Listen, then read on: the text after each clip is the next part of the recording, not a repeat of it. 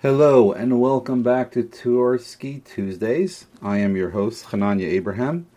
We are starting our second book today. Be a little bit of an introduction. Maybe we'll read some stuff as well. But I wanted to give a little bit of a overview of what this book number two is going to be all about. So, after hearing what a lot of people had to say regarding the book to do, we gave a few choices last time. We have decided to continue with Dr. Rabbi Dr. Abraham J. Twerski, his book on developing your child's potential, what's known as positive parenting, which he wrote together with a psychologist, Ursula Schwartz. Now, this concept of parenting, uh, as a therapist, is one that is comes up very often in my room, being that my forte that I deal with are teenagers, young adults, adolescents. Now it's tricky because from a Jewish Torah perspective, so to speak, and this is something that I've learned through other teachings of Rabbi Twerski, there is no concept of the in between from when you're a little child to you're an adult. For a male, it's at 13. For female, it's at 12. Where there's an instant change, where right when sundown occurs on that last day, you are now fully responsible and for yourself, for your actions, for monetary and for personal damages you may cause, or your own account regarding your mitzvos or sins that you might do. It's instant. From when a person is little or a katan to when a person becomes big and they're a gadol, it's it's in Judaism it, it's instantaneous. There is no concept of adolescence in Judaism when it comes to how to treat or how to go about certain things. Now, overall, we we know that there's a big transition stage from when a person is young until they are older, where they are able to have responsibility. And the same way, the um, what used to be known as the first year of marriage or Shana Rishona is the year where a husband and wife, the first year that they're married, they spend a full year together. Husband is home a lot more. They're together a lot more just so they can build a bond and a connection together.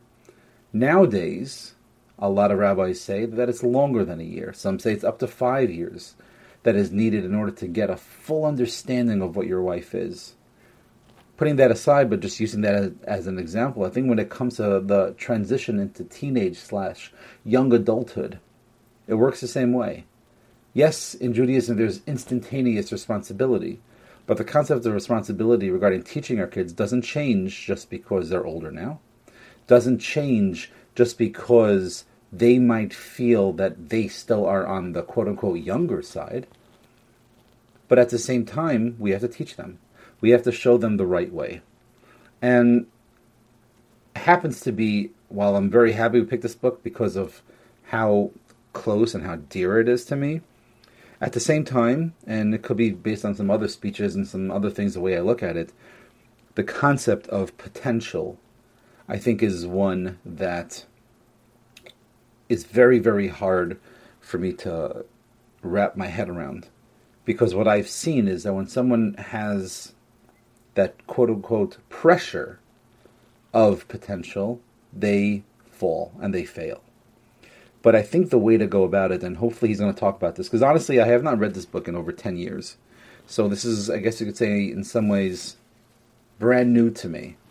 Um, you know, my oldest is a teenager now, but at the same time, I remember reading this and buying this book just because, like, oh, maybe this will help me, and realizing that it was a little far beyond what I was holding at that time, and I never had a chance to read it again. So we're going to do this together.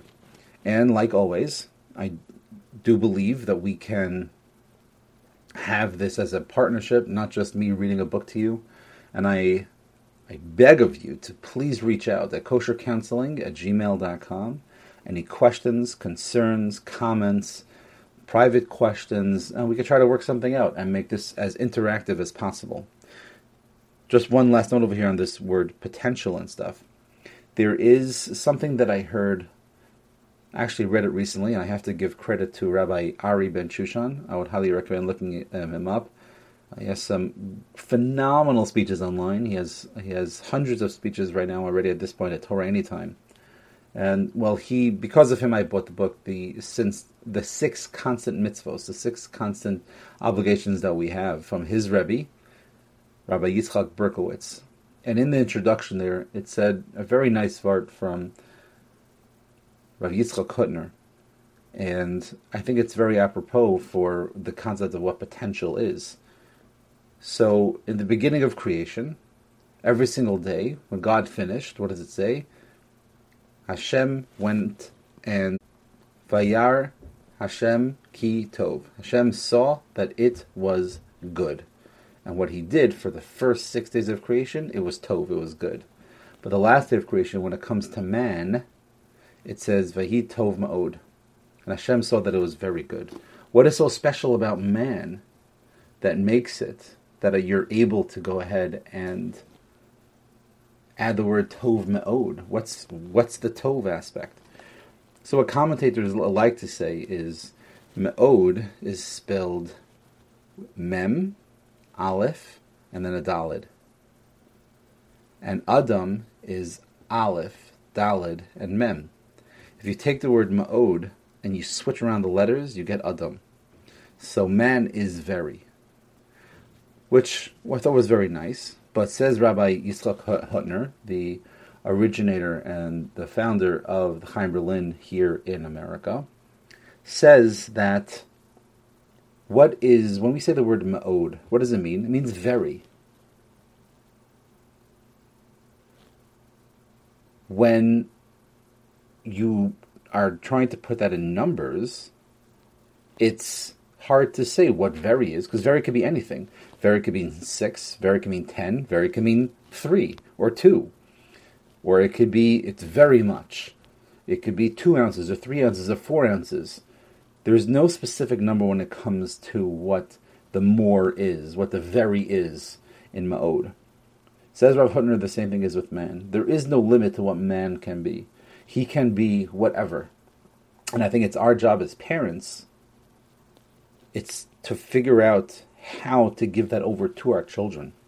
And I'm hoping, as we start over here, just the first chapter right now, uh, I'm sorry, just the first paragraph, and we're going to be sending out, I'll be sending out, I think it's going to be Sunday mornings that we're going to be having a new podcast every week.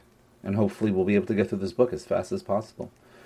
Thank you so much for listening to this, and I hope that this will be a journey that you will join with me. If I say anything that you feel is incorrect, if there's something that I read incorrectly, please reach out, as this is something I want to do together with you more than I want to do for you, because I believe we can all learn together from this. So, just to start off the introduction, why this book? Approaching the writing of a new book, one is reminded of the words of the wisest of old men, Solomon, Shlomo Melech, in Kohelet, where he says, Be extremely cautious, my son, making books to no end. Sometimes a new book can be easily justified, as when it contains new material not available elsewhere. Is it more difficult to justify another book when there are already volumes available on the subject? One may rightfully ask, what need is there for another book on parent-child relationships? I mean, anyone that has gone on Amazon and types in the word parenting, you probably have more books than you do varieties of soda on Amazon. It's unbelievable how many different options there are. The subject seems to have been thoroughly covered in many secular popular books and periodicals. And several fine books have been written regarding the Torah halachic concept of parenting. Why then another book? Well, I guess we're going to have to continue this next time. Thank you so, so much for listening to my podcast. Again, I am Hananya Abraham. I am the host of Twerski Tuesdays. If you have any questions or comments, please reach out to koshercounseling at gmail.com.